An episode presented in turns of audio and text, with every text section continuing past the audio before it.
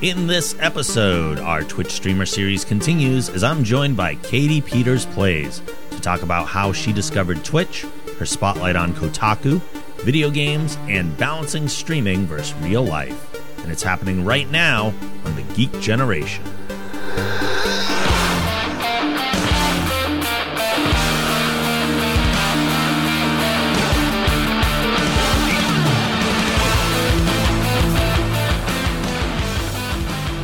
So hi, how are you, Katie? Oh hi, I'm doing good. How are you, Rob? I'm good. How are you doing?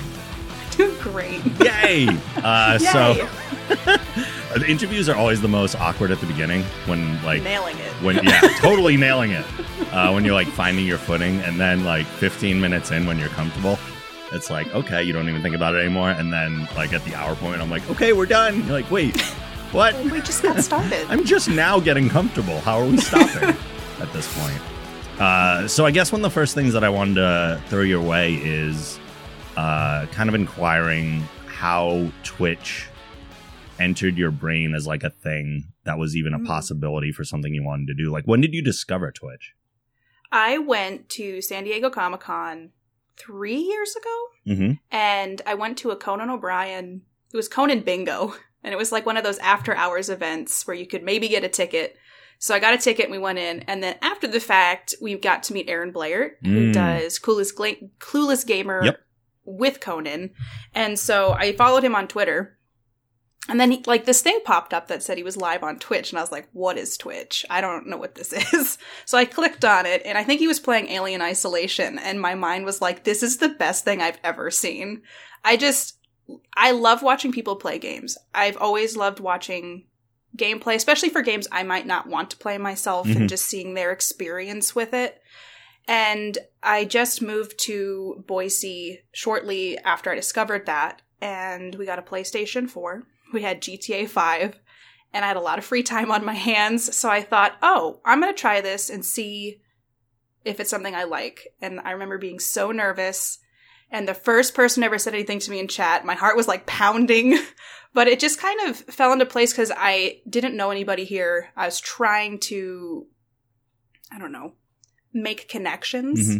And I wanted to be able to play video games and experience that with other people. So I think that's kind of the long and short of it. But I just Twitter happened chance, just saw it.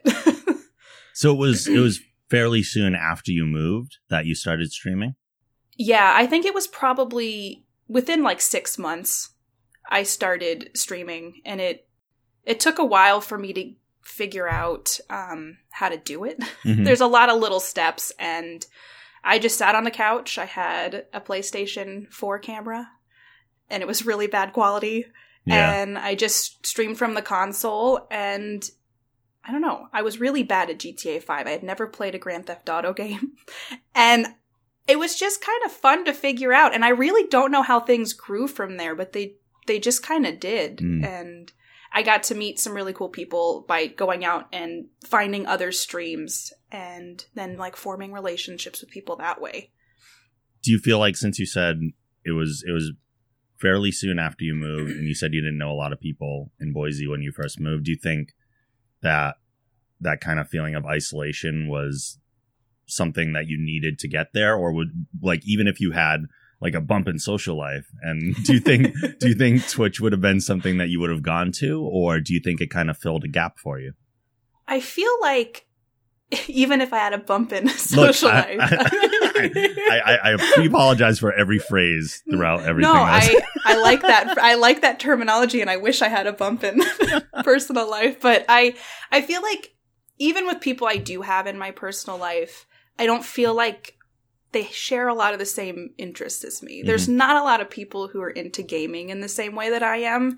So I would love to sit down and talk about Outlast for an hour and a half, but they have zero interest in it, and they just want to go hiking all the time. So Twitch is kind of an outlet where I can nerd out and be myself and talk about nerdy things and just kind of enjoy that process and that aspect of things, because I do feel like it's almost a niche thing, and I haven't been able to find people here who have that similar interest. So I think, I mean, for that, I do think eventually maybe I would have done it anyway. even if I had, you know, so much going on. I do feel like having the free time was a good start, part of the starter pack. Sure, like, I kind of needed that to figure it out. But it does take a lot of free time to be a streamer. I never would have thought that, because you're like, oh, you're just sitting talking to a camera. Right. But there's so much little things behind the scenes. And I have a lot of respect for people who do it. Would you consider Twitch like the first thing that you have done that would be considered entertainment or performing, or have you done things like that before? I've always been really shy, and I don't know why it's okay. I think maybe because it's like just me and the camera. I've done some YouTube videos, and I used to have a blog, which is super interesting. But for the most part, I'm pretty reserved in real life, and I feel like I don't know what like concoction of things allowed me to be able to do this, but I don't really have a background in entertainment, or I think I've always had that like little inkling of like I could be an actress and be so good in movies and stuff, which obviously didn't happen for me, but like I feel like maybe that little fire in the back of my head allows me to do what I do on Twitch. I have talked to a lot of streamers that you would never think of as, like, I don't think people watch you and go, oh, she seems so shy, like that's probably not a thought that comes into people's heads, but it's a common sentiment from a lot of streamers that you would never perceive that from, and it does feel like there's some safety to that barrier. Like, it's even when people that do public speaking, if you have a podium in front of you, there's like a level of comfort because there's just even the smallest barrier between you and the audience. But with Twitch, it's like not even people in the same room as you. So it just feels a lot safer. Yeah. No, I agree with that. I feel like there's just something about it, because I had Kotaku come to my house and film me, and I was sick to my stomach. I was so nervous. I wanted to do a good job, and I think that's why I was so nervous. But there's something so different about having someone standing there with a camera and holding it and watching your every move than like my little Logitech C922 sitting up there just looking at me. It's so unassuming, and it doesn't scare me in the same way, because I feel like the only one who's responsible for what happens is myself, and I'm trying to make the best product that I'm comfortable with, and I want to put out the best thing for everybody.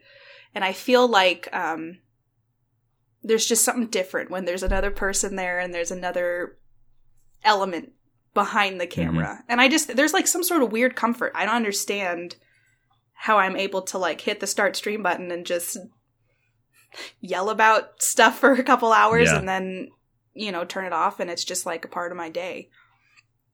The Kotaku thing you brought up too, I was going to bring up at some point as well too, because that there's a lot of things that are interesting about that. For one, when I watch it, so I got a few different things out of watching it. One, I was like, oh my God, they showed that her house number. And I was like, I know. I didn't know if that was something that you knew beforehand or you were like going to freak out about, because from the most part, I've seen streamers are super protective of like where they live, their real names, like all those kind of things. I was excited. I had not seen the final product until it was posted live. And I watched it, and I was like, they didn't blur the number. And I was frustrated, but I was like, I don't know what I can do about it at that point. I had just kind of assumed that was going to be something they would have done in post-production. So there was a lot of things in my head where I was like, well, crap. But at the same time, I feel like no matter what people do, there's always some way of finding stuff. It's just better if it's not so easily out there.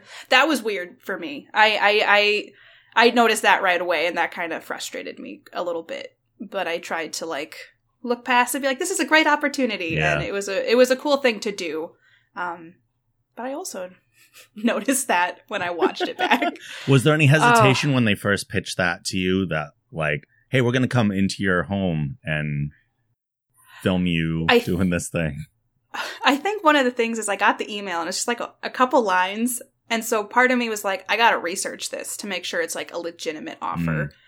And I like Googled the person who emailed me. I went on their Twitter, and I tried to make sure that they were a part of the actual company that they were saying they were representing, mm-hmm. and it all checked out. And I was like, I felt that it would have been stupid of me to not take advantage of an opportunity sure. like that.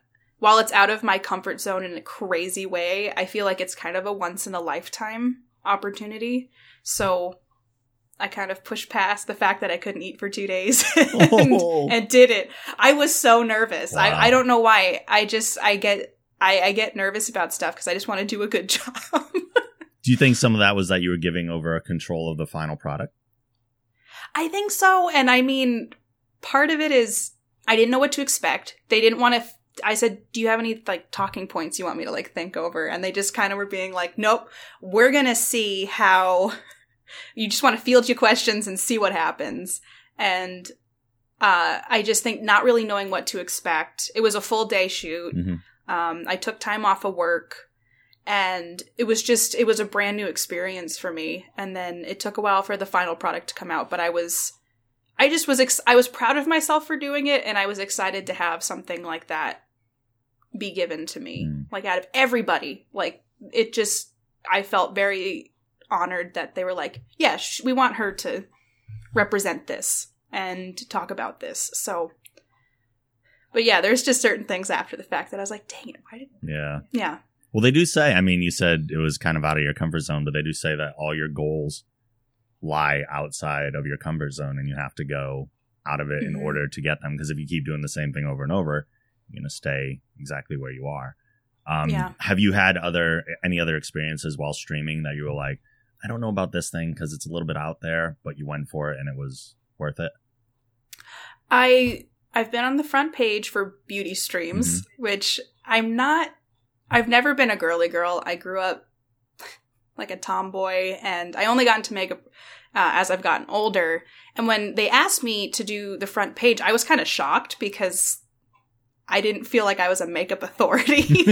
So, because I had done like the special effects makeup and like I like making myself into a zombie and things like mm-hmm. that. But they wanted me to go on the front page and do like beauty stuff. And I was so nervous because I thought front page, people are going to be super mean. Like I'm not going to have any makeup on. It's going to be this whole thing. But it was a really positive experience. And I was really glad that I didn't just kind of gloss over it and be like, no, I don't like that idea. I don't want to do it. Mm-hmm. But instead I like pushed myself to do good makeup and maybe deal with the trolls that came with it and have however many people watch me put foundation on my face. Yeah.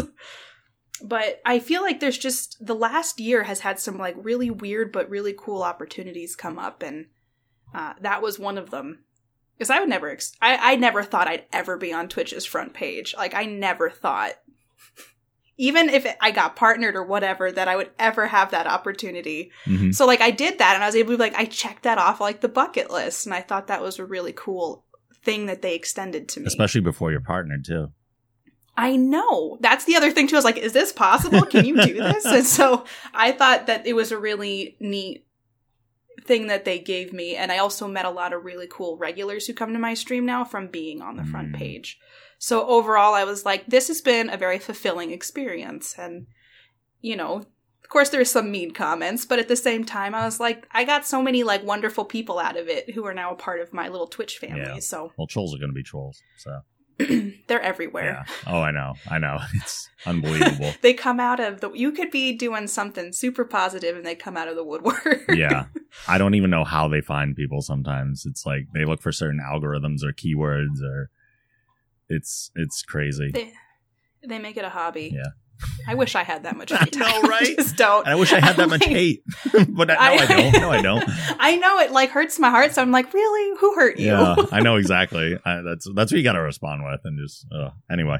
Another thing that I noticed in the Kotaku interview, and I get it kind of now from you as well, is, and I see this with a lot of streamers, is that there's like two personalities going on. Not that one of mm-hmm. them is phony or fake, but like your active streaming personality is much more high energy, and you can see in the Kotaku interview when you're streaming there's an energy about you, and then when you're answering their questions it's like, oh, that's Katie.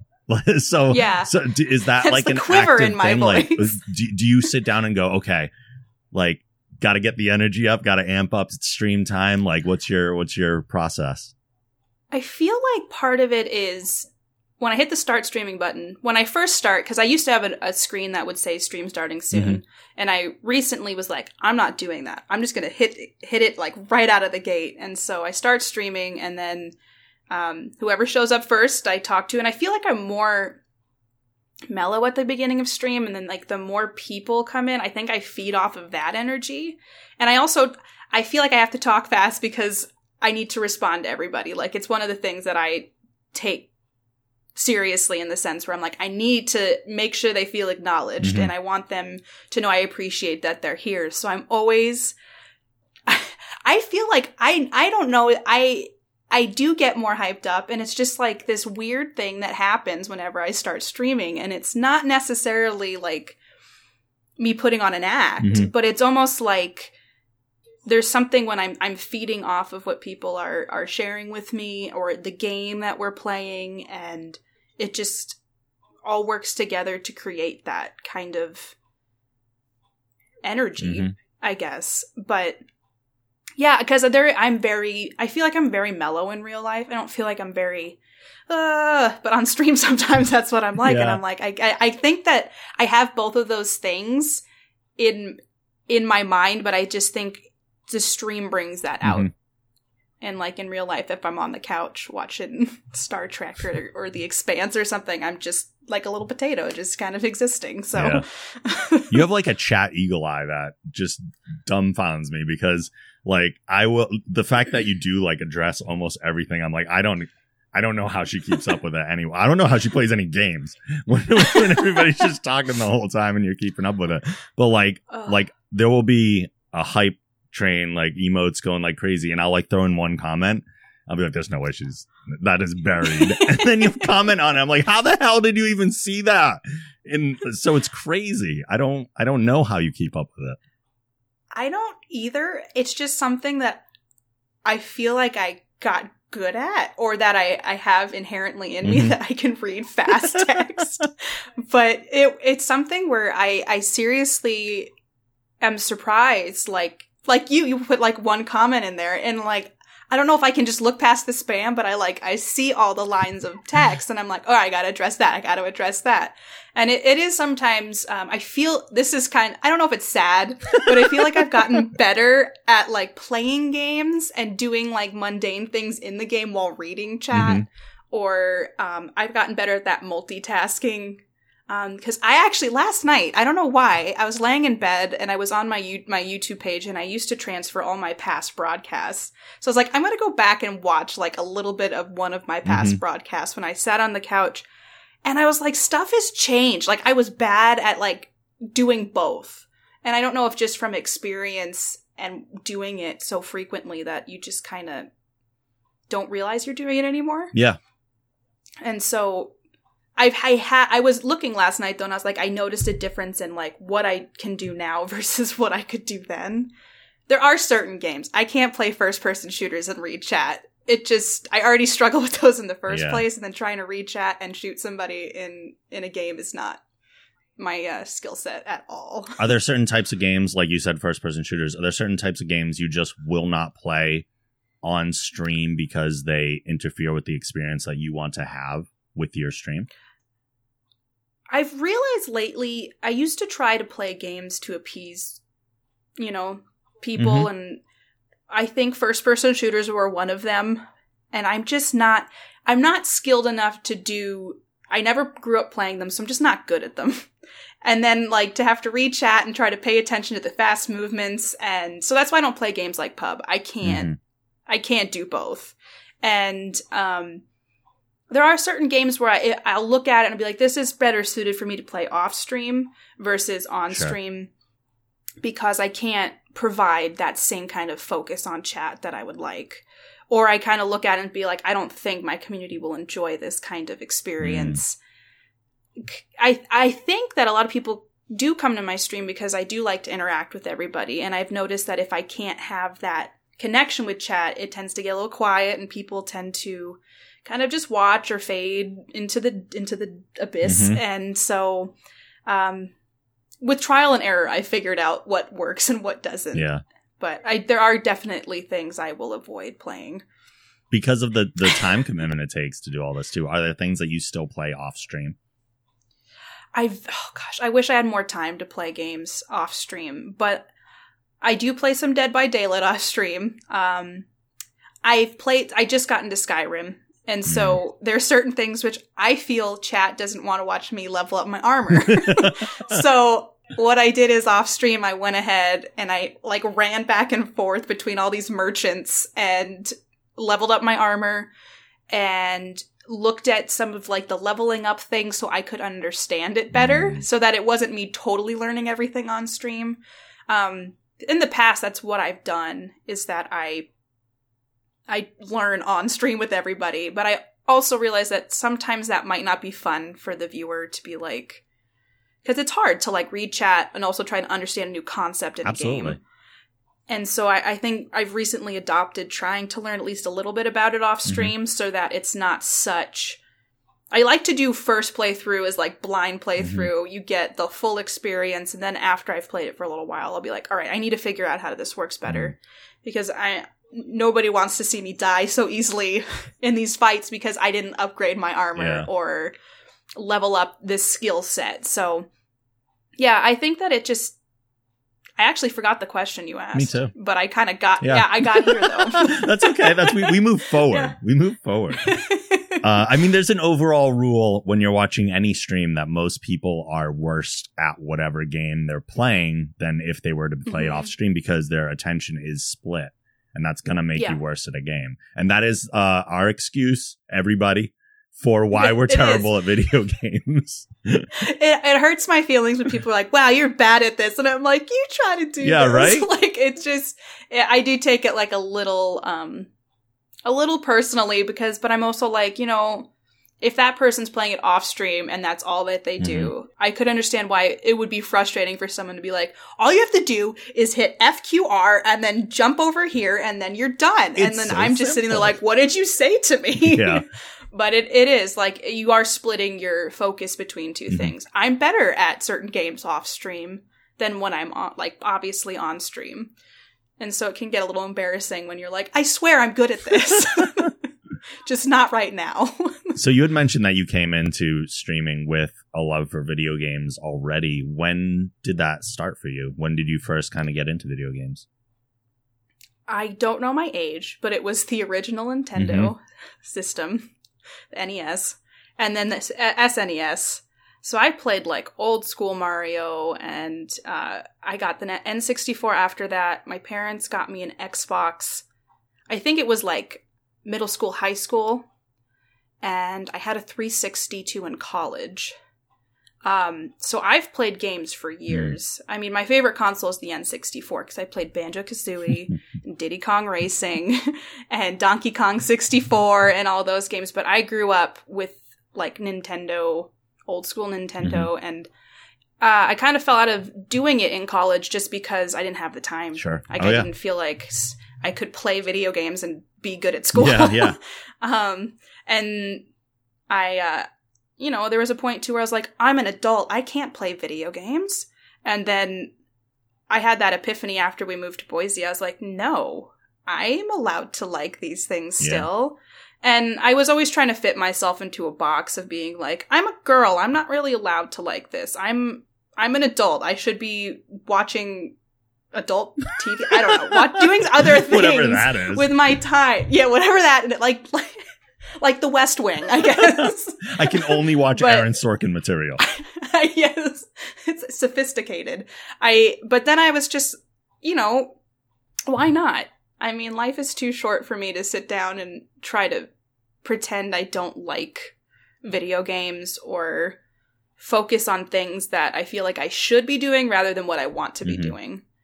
And so I kind of rediscovered my love of games, shortly after we moved here, which is why I was well, Twitch is one of the ways that I can... The perfect express excuse. That.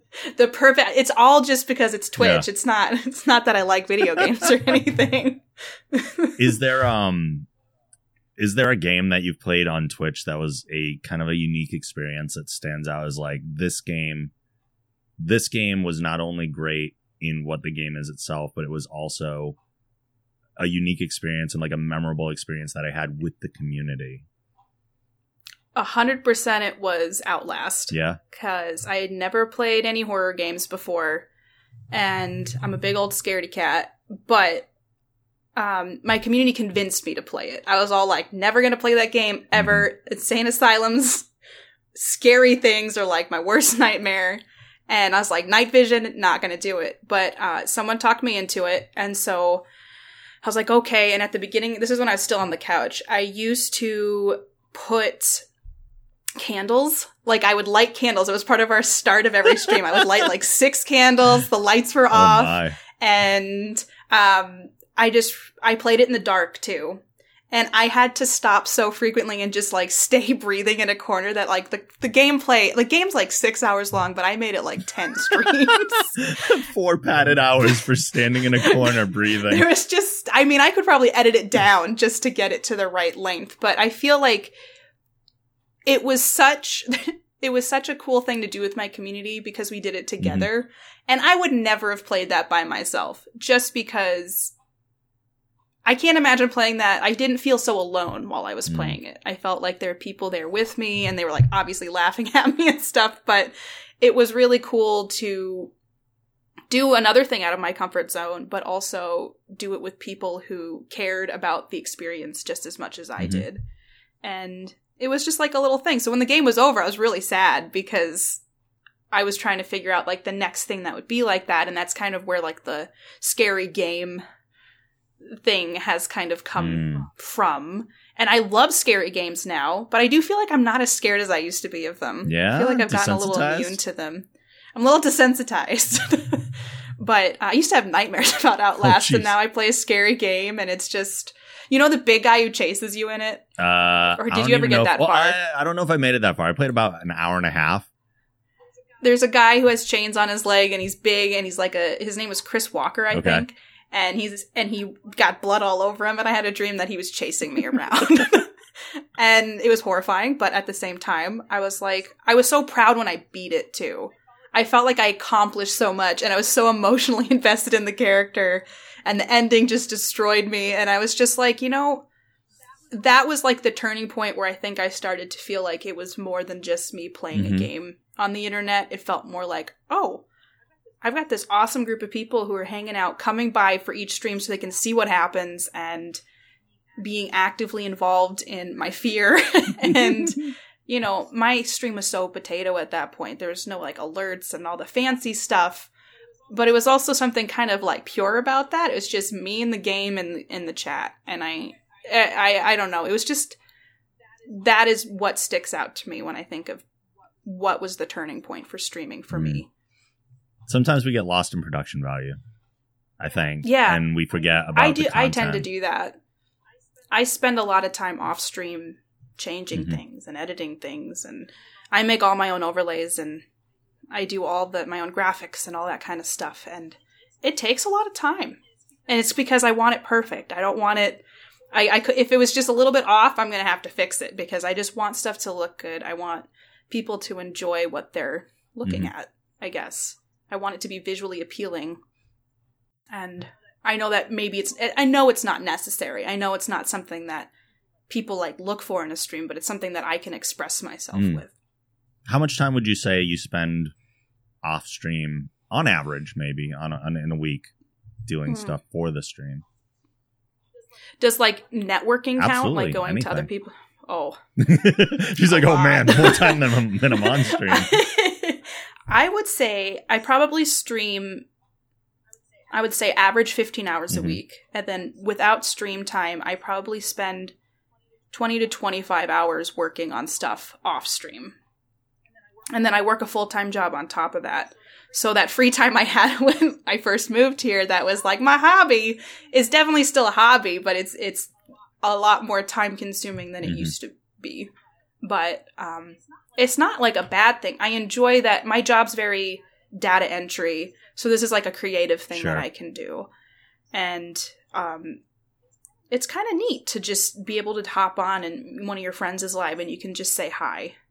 And And I also like being able to try to figure out things. Like, I just made some new alert stuff for my stream, and I was like, oh, it looks so cool, and I was really excited about it, and I like being able to show people that.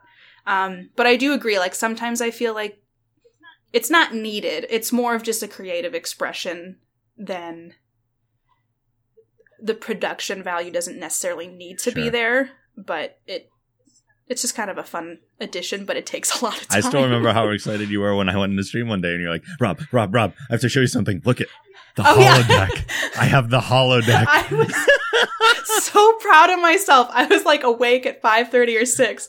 And I was like, I need to make a note. Because I was laying there and I was like, it's going to be the holodeck. And then you're just going to play your games in the holodeck. And I thought it was genius. And I was so proud of myself because I could bring together things that I loved. Like, okay, I'm sorry. This is true. Star Wars seems to be a little more popular than Star Trek. And on Twitch, I've been able to meet people who have that same love of Star Trek. And on my stream, there's a lot of people who come by who love Star Trek too. And I can talk to them about it. And in my real life, I have nobody who wants to really talk about Star Trek. So it's just that's something I've just... I don't know, I've been able to express myself on stream, like, I love space, and I thought, why can't we live on a space station and play games on a space station? Because it's a cool thing to be able to share that love of geek culture and have other people respond positively back to that. Well, I think that's one of the best things about Twitch is that, like, you find, and SK said this, I remember back when we talked on the podcast, you find the people that tend to stick around are the people who you would kind of hang out with anyway. And there are like similar personality traits and similar interests shared. Like if I'm looking through streams and somebody's wearing a Batman t-shirt, I stop and say, hi, new best friend. Like, you like Batman? I like Batman. Let's talk about Batman. Yeah. That's... because you don't have that all the time. So to be able to like, to be on the streaming side of things and open it up and be like, here's all these people that know I like this thing and hopefully they want to talk with me about it is great. Mm-hmm. I'm the same way. I usually before I say anything in anybody's chat, if it's a new person to me, I'll just kind of sit there and watch them for a while and see what they talk about and see... what their stuff looks like, and if there's anything I can spot that I'm like, ooh, me too. But it is really crazy because there's, I mean, I don't know when I think it was today I realized like how many people actually are on Twitch. Like there's like hundreds of thousands. Staggering. I feel like it's insane to think about the magnitude of it, and then the people who just happen to be at the right place at the right time who have come into my community and that have made a big difference in my life. And I know like people come and go, it just happens, but there have been some people who have just stuck around through thick and thin, slow streams, fast streams, all the in-betweens, and have made more of a difference in my life than, I mean, I'll wager to say some people in my real life. And it's just, it's incredible to me because I've had in my real life people be like, oh, it's just an internet person. It doesn't count the same way as if it's somebody who you can, you know, touch, feel, and see. But I would beg to differ that that's not true. Like, I've had some really amazing relationships with people just from meeting them on Twitch and establishing relationships. And they've been there for me more through things than some people in my own real life. And I am so appreciative of everybody who has done that. And who goes the extra mile. Because a lot of people do go the extra mile. Speaking of those real life people, when people find out this is a thing you do, this is always an interesting avenue to go down. How do you explain to somebody who doesn't know what Twitch is in your real life that, hey, I go on the internet and I play video games and people watch me? Can I just say I've told several people and they just seem like they don't care. Like, I mean... that's the biggest response I get. I'll start... Yeah. I say like, oh, I do medical coding for my real job. They don't care about that either. And then I'm like, eventually, I don't tell people right off the bat. It's something that they either find out on like some of my friends have been like, I didn't know you're internet famous. And I'm like, I'm not. I'm not internet famous, but they'll follow my Instagram and they'll see that I have like a certain amount of interaction or something. And then they'll see me the next time and be like, oh, I didn't know you did this stuff. And I just never feel like there's a good time to really broach it. Like, it doesn't normally come up like, oh, when I was playing video games on the internet the other day. It's just, there have been several occasions that's been very disheartening to me where I've had friends in my life where I have started to broach it after, like, a little bit of time. And, like, the disinterest is astonishing sometimes. But I'm also like, it's not like I want them there hanging out, but I'd rather there be an acknowledgement of, like, I do this also. Like, so maybe if I'm not available all the time, it's because I'm doing this other thing that I'm trying to tell you about. But I haven't found a good way to explain stuff. I'm pretty sure my parents didn't understand it at all when I first started. My sister was really sweet, and she was just asking a lot of questions because people don't know what it is. Like, I feel like, I mean, I'm so deep in this culture, like, it's just second nature to me. But Twitch is not a very, I don't personally feel like it's a common household name, per se. No, not at all. And so, like I said, I found it on Twitter randomly. And I feel like trying to explain it to somebody is one of the hardest things I've ever had to navigate conversationally. I usually say, well, I play video games on the internet. And then there's just like a whole, either a whole bunch of questions or just like a glaze over the eyes. And it's really, really hard to put into words exactly what it is in a concise sentence. Do you have like a secret that you can tell me for how to explain this to people? I tell people that I have my own internet TV channel. Ooh, okay, that's not bad. Because I think that's the only way that people that don't like play video games understand. Because if it's hard enough to explain that you play video games on the internet, I don't want to add in people actually watch me play video games on the internet. Yeah. I think people sometimes automatically assume it's, like, something inappropriate. Yes, or they're like, why would people watch you when they can just play the game themselves? That was my thought going in. But I always just say, I have an internet TV channel, and I can, within reason, I can do whatever I want with it. And imagine if I told you, 5-year-old you could have your own TV channel when you grow up, you'd freak out. Now that that's a possibility, why is everybody not doing it? And it's crazy to me that, like, YouTube is such a household name, and they do some streaming, but I don't even feel like the streaming on YouTube is really well known. And so I'm trying to explain things like, so I stream video games on the internet, and then there's a chat bar on the side, and then I respond to the people in the chat, and, like, I just, there's so many little things to it that it just becomes, like, there's no, I mean, it's no wonder they don't really care, because trying to explain it just sounds weird, and, like, I don't know if I want to know more about this, but I'm really happy I found it, and I think more people would benefit from having live streaming in their life. What are your do you have long-term goals for Twitch? I know you're pushing for partnership, because I mean not pushing for partnership, but you're going for it. It's a goal. And I feel like anybody who's taking Twitch seriously probably should have that goal.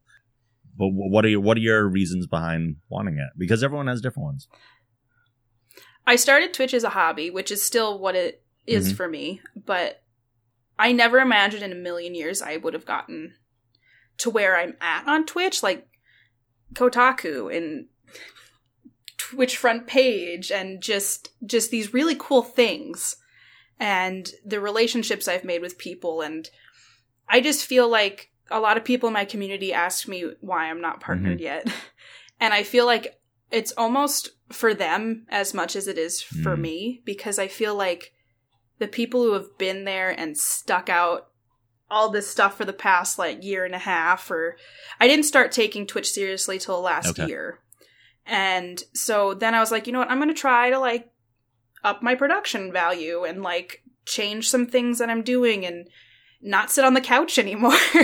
And I feel like what ended up happening was that I decided that it is a goal of mine, because I feel like, in a sense, it's an accomplishment to get that.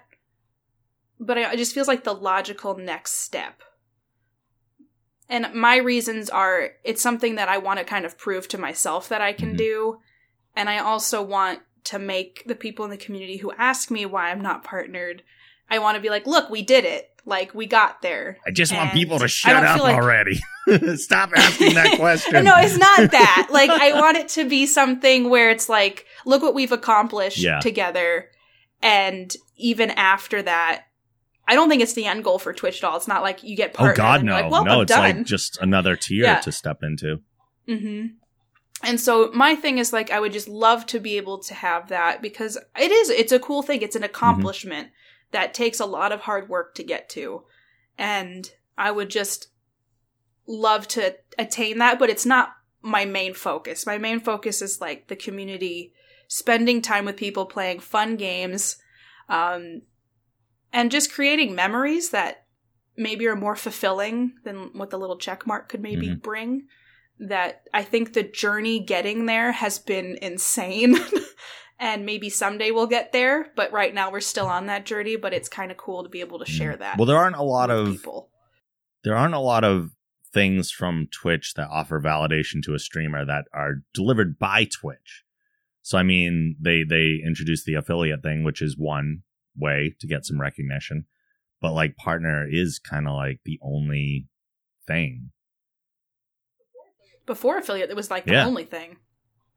And I remember when they came up with affiliate, I had, like, mixed feelings. I'm like, wait, is that... I just kind of felt like, oh, now are people not going to even try for partner? But if anything, it's made me, like, work harder for it. And I think it's really cool that I can give people emotes and, you know, we do sub movie nights. But I think regardless of, like, the perks with that comes with subscription, I feel like it's just somebody wanting to support somebody in another form. And it just baffles my mind sometimes when people do sub to me. I'm like, are you sure you want to do? Like, I just feel like I'm never, like, worthy of it. And so whenever anybody does that, my mind just can't, like, wrap it. I just can't get it. I can't wrap my head around it. So I think it's cool Twitch offered it, though. And I think it's motivating for an affiliate to work harder. And, you know, Twitch gets a benefit from it, too. So it is something where... yeah, you're right, though. They don't have a lot of incentives for, like, it's partnership or affiliate. Right, right. I mean, they have, like, the little achievements now, but people don't see those. Like, we do, but it's not, like, a public acknowledgement. Yeah, I looked at those today, actually, and there was one that was, like, get 100 people chatting in your chat at one time. And that was at, like, 50%. And I was like, I didn't even know this was here. But I was like, maybe I'll look at this and see if, like, I can push myself to unlock some of those. I don't know. A lot of it's just kind of weird when you really think about it, like me trying to explain this to somebody, like you and I have like this knowledge of how Twitch works and all this kind of stuff. And it's so intricate and I don't know. It's just kind of crazy to see what you can make from it. Are there things you've done on stream? Because I know we're all like, we all have goals that we want to get to. We all have a certain place we want to get to on Twitch. A lot of people do want to make it like a full-time thing, but it takes a lot to get there. Are there things that you've done for like business reasons and you were like, oh, that probably wasn't like that took away from what my stream should be, whether or not it actually helped you like growth wise? Like, was there a game that you played and then you're like, oh, let's not do something like that again? Yeah, there have been some things where I've done that or there's things where I think that, oh, this is going to be great. People are going to love this. And then I play it and like nobody is interested in it. And I'm like, yeah, I'm always surprised. Like, okay, so I played Life is Strange last night and not as many people were interested in it as I thought there would be, which is fine. I mean, it was just a bonus episode and I thought, oh, we're going to play. It's going to be exciting. But there have been things that I think I've forced myself to play because I feel like I'm supposed to. And I feel like, oh, this is what the people want to see. However, from what I've heard from feedback from people is that they can tell when I'm not enjoying a game. And so if I'm playing a game like Dead by Daylight and I'm just loving it, Like, you can tell a difference in my demeanor. Besides a game where I'm forcing myself to play it because I feel like I'm supposed to. And there's a couple games I can think of. I used to play Titanfall 2, Battlefront's a good example. I used to have a lot of viewers who liked Battlefront. And so I would play Battlefront, but you'd die and you'd spawn like 900 million yards away, and then you'd have to run for a minute to get back into the action, then you get shot again and you'd have to do it all over again. And there's just things where I kept forcing myself to play certain things because I felt like I was supposed to, and that I would be letting people down if I didn't play it. But I think in the last few months, I've started to focus more on like what I'm enjoying, because people can tell when you're not enjoying the experience or you're forcing it. And yeah, I feel like Skyrim, I never expect to like it as much as I have been, but I'm excited to play that. And I feel like I have lots to say about the game while I'm playing it. And I feel like if someone is excited about what they're playing, it's easier for someone else to be excited about it too. Aside from paying attention to chat, do you feel like you play any games differently because you're performing in a way? Well, I don't know how would that translate to? I guess there are certain games that I play that like if I was off stream, I would completely immerse in the game, get into the character, play it seriously, and that would be it. But if I'm on stream, I'll play a game and there'll be like an opportunity to do a comedy bit, and like I'll divert from the character of the game and start just being ridiculous because I'm on stream. I wouldn't do that for myself, because it's not entertaining anybody. But I feel like I do that with most games. I feel like if there's any opportunity for me to make a joke, I'm going to make a joke about it. I was going to look at my Steam library, but I'm trying to think. There are a game that you just like Dead by Daylight, I take so much more seriously off stream than I do in stream. But I 100% of the time take advantage of any sort of like joke I can make. For like Life is Strange, I wouldn't be talking over the dialogue if I didn't. And so I probably do that more than some viewers would like. But I like to be able to talk to everybody. And I think just in general, because of like the performance factor, you do have to sometimes, explain what you're doing. Explain out loud, like, hey, I'm playing this game and I'm this is the next move I'm gonna make. Especially if chat's a little slow or something, I tend to fill in the gaps with my own commentary, which I don't do. But there's games I don't play on stream because I want to immerse myself in. The Chinese room makes games that I love. They made Everybody's Gone to the Rapture. Yeah. And I played that off stream and I was able to like immerse myself into that. And then they have another game called Dear Esther, which is on my to playlist. I just need more time. But I started that on stream, and I quickly realized that it probably wasn't the best fit for streaming. And I thought, I'm going to play this off stream at some point so I can focus on the storyline and I can feel the emotions of things. People told me I was going to sob through Life is Strange and, like, be so upset with certain things. And I feel like I'm dead inside because I didn't feel those emotions that people were like, I cried at the end. And I just sat there like, oh, it's done? So I feel like it is something to, it's just different. It's different playing off stream than it is on stream. It is, yeah. There's definitely a difference. I've had that experience with Life is Strange as well. Like, I've watched a lot of people play it because I love the story. And I love seeing the choices people are going to make. Mm-hmm. But then so many people like end up crying at the end. And I'm like, okay, I maybe welled up a little bit, but like I don't have, and I don't know if this is the same way for you. I don't have the emotional response to video games that I have to things like TV and movies because I'm constantly being reminded that I'm interacting with it. Yeah. I'm the same way because it is. You're more aware of what you're doing because you're on camera. Mm-hmm. I mean, there's things where I just feel like since you're, I think, hyper aware of everything you're saying and doing because that's there and there's a microphone in front of me and if I do something embarrassing in the game, like hit the wrong button, they're all going to see it. And it is something, too, where, like, I'm having a dialogue about the game with people in chat. And so it is something that you're just aware of what you're doing more, I think, versus being free of that when you're off stream. Mm-hmm. I think it's just a different way of playing. It's not necessarily, like, a bad thing. It's just a different immersion level. Yeah, absolutely. No, I mean, because even anytime the camera's on, there's, mm-hmm. like, I don't even think it's a subconscious thing. It's just, like, it's the whole reason, too, that you have, like, a bigger level of personality. It's mm-hmm. it's the camera's on, there's an expectation on you, and I need to fulfill that expectation, or else I'm not being the streamer that I want to be. Yeah.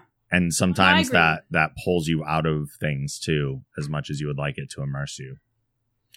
Yeah, and I do think that's why some games I do kind of go, oh, I'm going to reserve this for off stream just so that I can experience it. And then I feel bad about it because mm-hmm. I'm always like, I'm keeping this from them. And it's like, it's not on purpose. It just kind of goes like, this game is something I'm like super into mm-hmm. and I want to experience the emotion and the depth of it. And I do feel like sometimes those are like walking simulators. Sometimes people don't want to watch walking simulators. Like Dear Esther's kind of like that. Mm-hmm. You're just walking around. And I would have to stop myself from making jokes about it and being like, because then I would take away from it a little bit.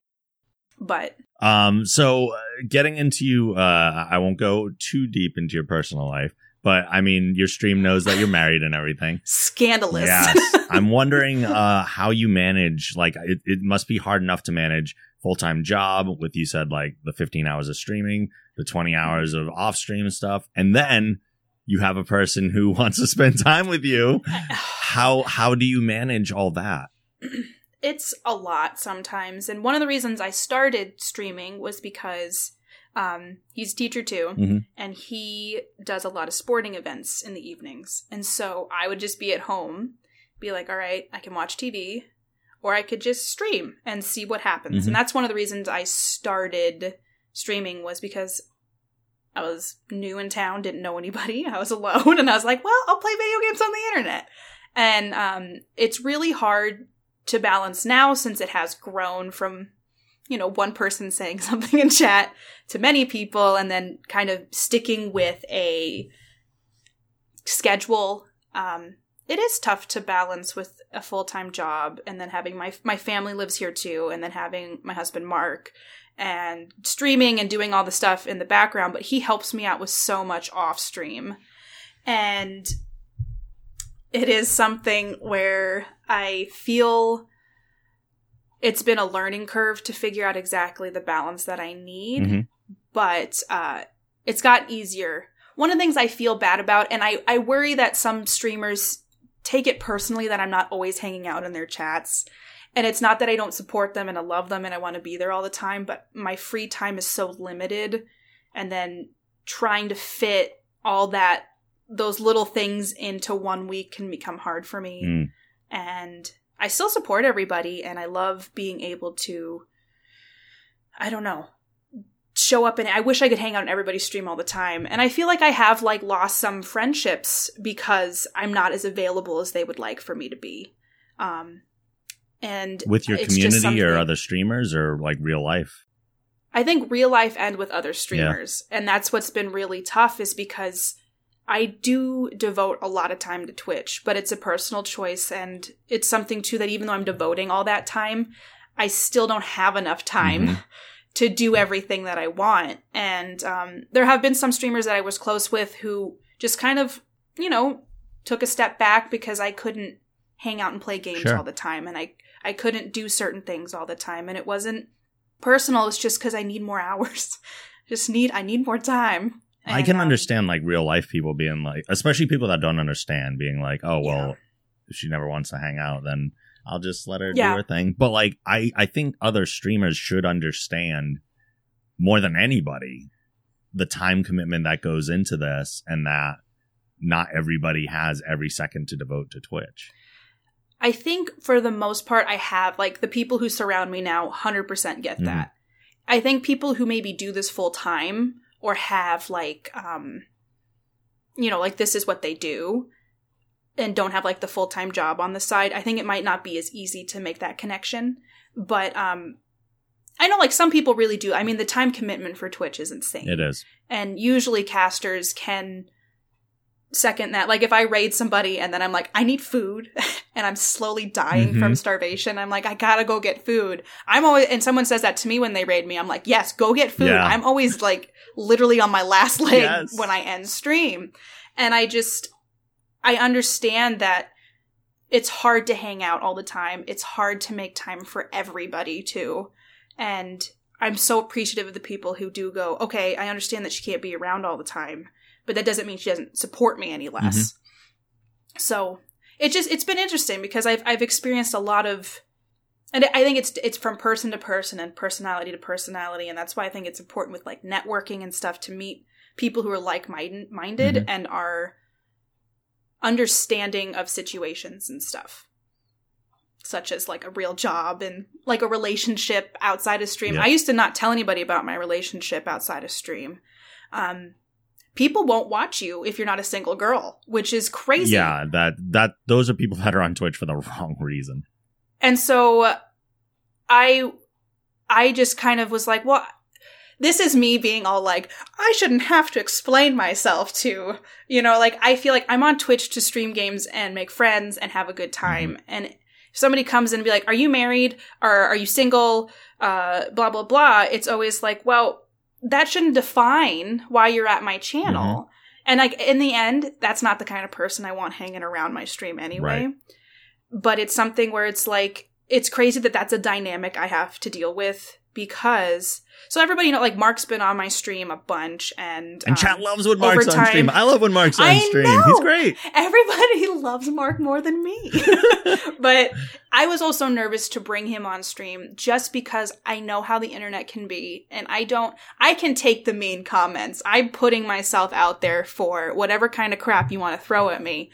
But it bothers me when even when I put my dog Kodo on stream, he had like an eye booger once, and somebody was like, wow, you don't take care of your dog, he's got an eye booger. And I was like so offended. Jeez. And it was just like more hurtful because I was like, I take care of my dog. Yeah. Like he had an eye booger once, and sometimes people do say mean comments about Mark, and it gets to me, I think, more than it gets to him because I don't want to put people that I care about on stream and open them up to some random guy who's going to come in the stream and be like, hey, I'm going to make something mean and I'm going to leave forever. Yeah.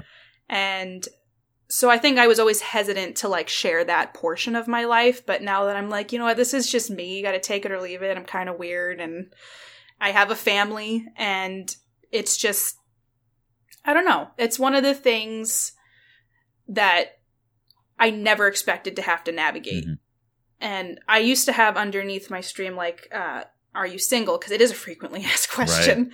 And I used to put, I'm married and taken, and I just defiantly am like, no, I shouldn't have to explain my status for somebody to enjoy my stream. So I put this as Twitch, not Tinder, because you shouldn't be on Twitch trying to date. Mm-hmm. Like, if it happens and you got two single people and it works out, that's great. But if you're coming into my stream to see if you, I want to date you, that's not what I'm there for. Oh, I'm sorry, person in another country who I'll probably never meet in real life.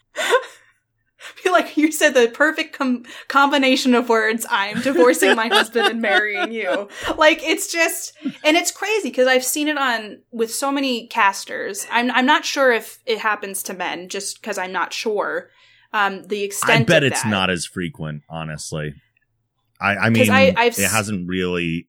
I don't think I've been asked that much at all, but I've seen it happen in female casters chat way more.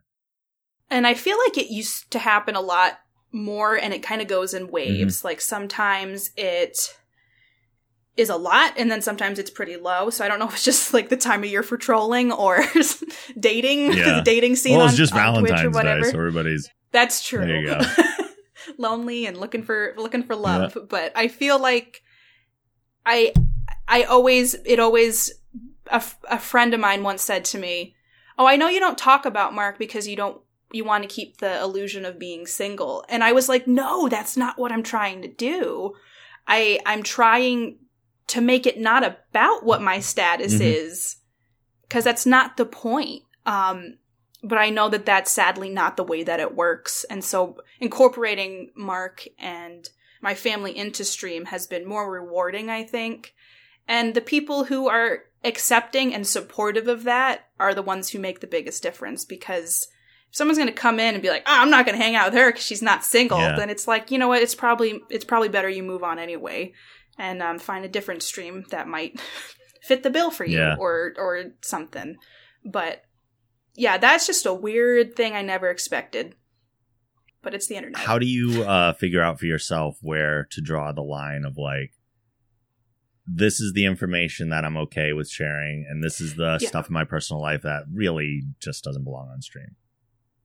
I'm trying to think. I'm pretty open.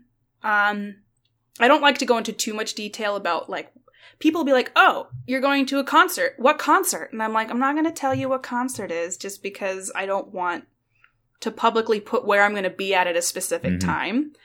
Or, like, I'll tell people stuff after the fact, or... There's just certain things that I've had 3 stalkers now. And so I have to be really careful about what I share. Some of it's already out there, so I can't really take it back. I like to be an open book. I like people to know what's going on in my life.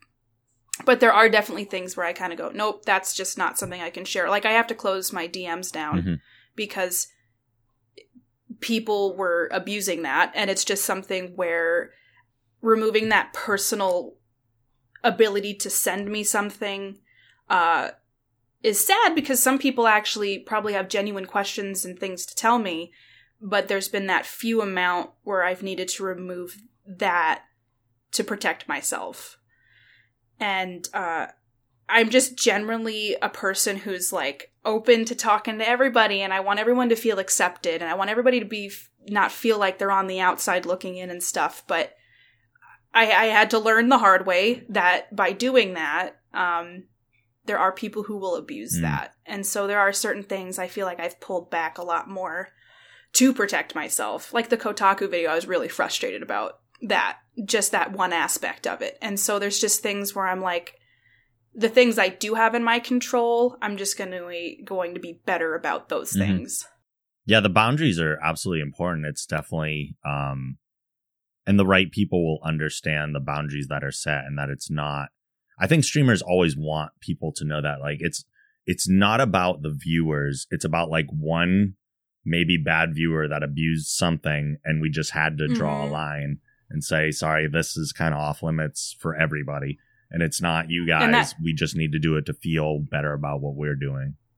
Yeah. And that's the sad truth of it. It's not the 20 good people. It's the one bad person who... And for me, it was 3. Yeah. And after the 3rd time, I was like, I can't do this another time. And that's more chances than most people would give to. And that's my problem, is I give people too many chances, and I have a tendency to be like, it'll get better. And, you know, I try to be, like, sympathetic to things. And sometimes I've had to learn you can't always be sympathetic to really inappropriate and bad behavior. And so cutting off that one little avenue is at least one way I can ensure that it doesn't happen as frequently. Sure. Is there anything as a streamer that you would want viewers to understand about what either we do or you do, that it's not something you can just, like, bring up out of nowhere, but, like, is there, whether it be, like, what you're doing behind the scenes and how much time you put into it, or, like, there's just something you wish people would know that they just don't seem to? I think one of the things is, like, I'm not around all the time, which is tough because I do work full time. And I probably get to my Twitter, like, once a day at least, twice a day if I'm lucky. And it's not that I'm not wanting to interact and be around all the time, or in Discord. I feel so bad. I'm not in Discord as much as I'd like to be. And I'm in so many other Discords, but I can barely keep up with my own. And I try really hard to be engaging, and I at least read stuff, and I might not be able to respond to everything, but I do see it. And it's not that, I'm ignoring them or anything like that. It's just I'm not as available as I'd like to be. I don't have as much free time to make sure I can respond quickly, or like I keep my notifications on my phone up so I don't forget to respond to things. And lately I do get I get a lot more messages and emails and notifications for Twitter and things than I've ever gotten, and I get overwhelmed. Like, it's just me doing all of it. And so if I'm looking at my phone and I have, I don't know, I guess 162 Twitter notifications and I've got a deadline at work, I can get a little stressed out. And there are times where I have a really hard time pulling myself away from things, and then I get burnt out. Yeah. And I need time to also just kind of allow myself to recharge. And I feel like a lot of the people who are a part of my community who are loyal and there for me always go, yeah, I understand that. Go relax. You need to recharge or you can't stream properly. Yeah.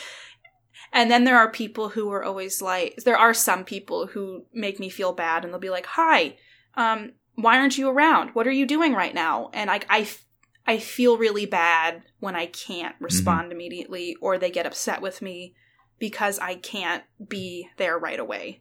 Or they're expecting to be in my Discord, and that anytime they type something that I'm just immediately going to respond to it.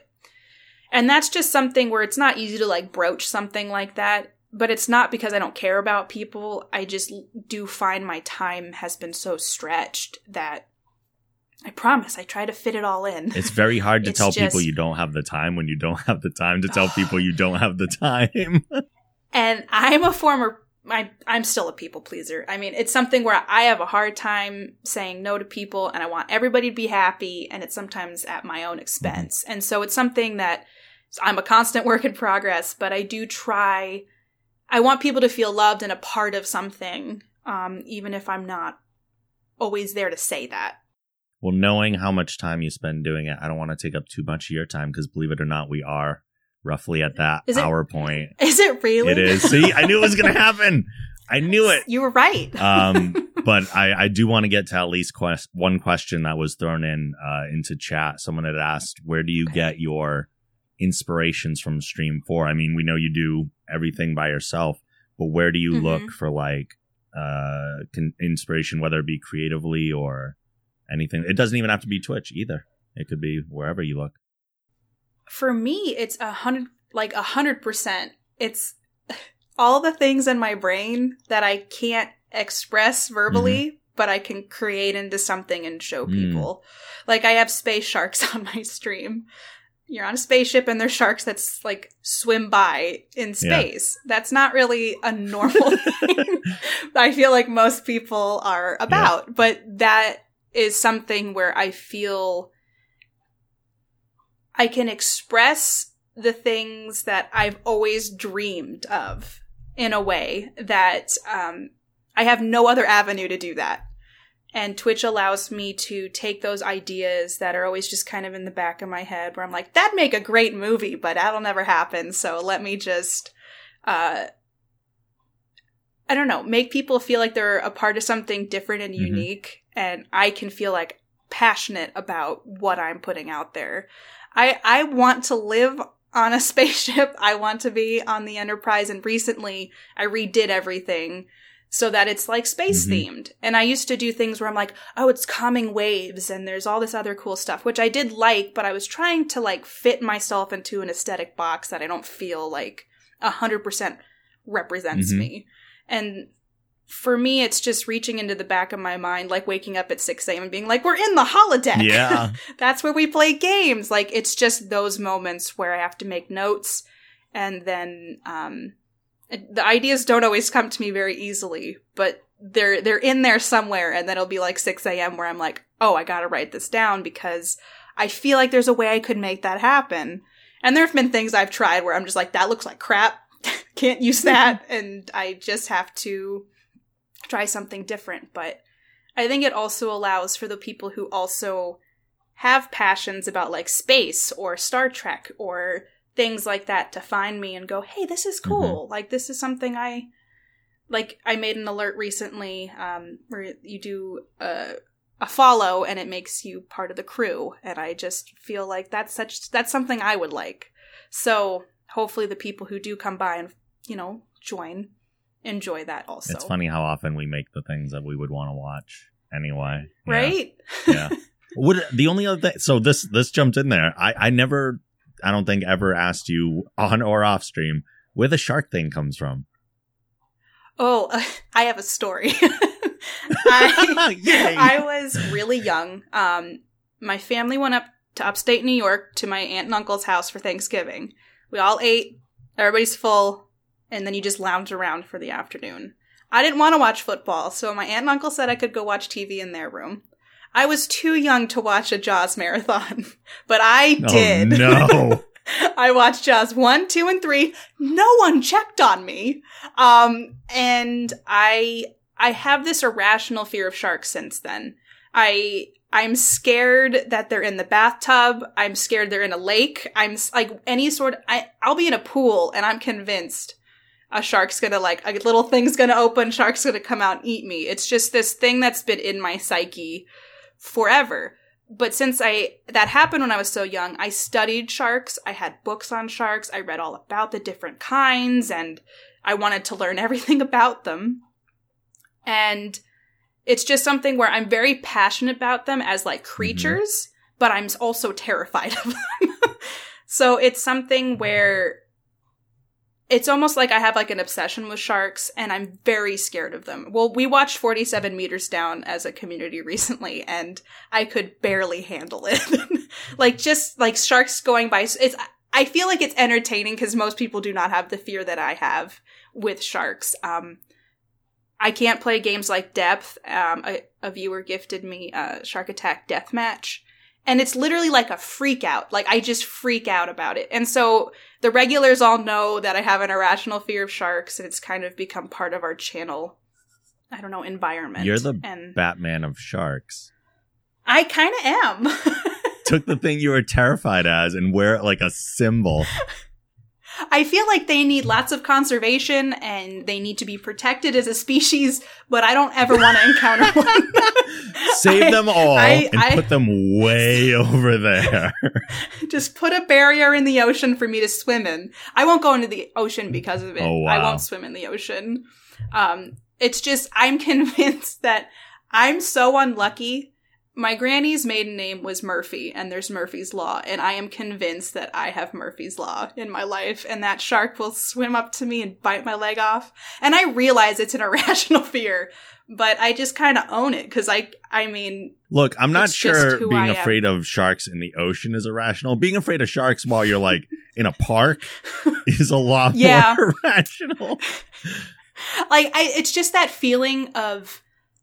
when you're in a pond, you just don't know what's mm-hmm. around you. And I think that's part of it. I read once that a bull shark can survive in fresh water. And that's just part of, as a child, just don't let kids watch Jaws when they're too young. It's just, it's not good for them. So next stream, Katie will be starting Subnautica. Oh my gosh.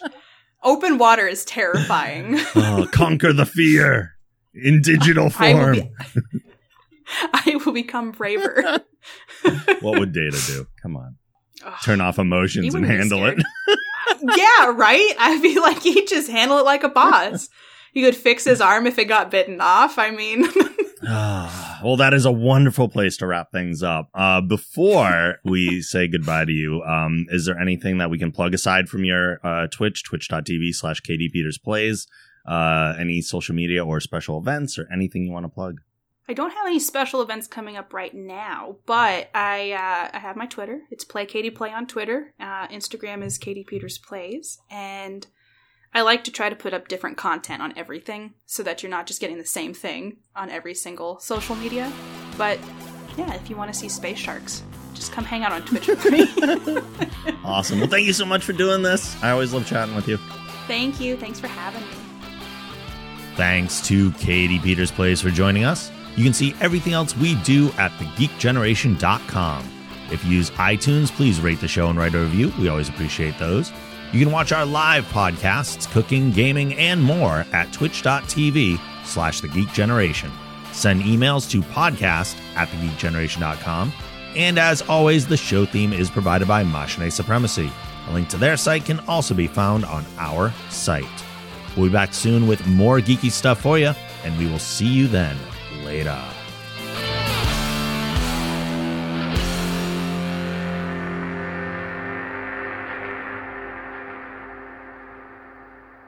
Make it so.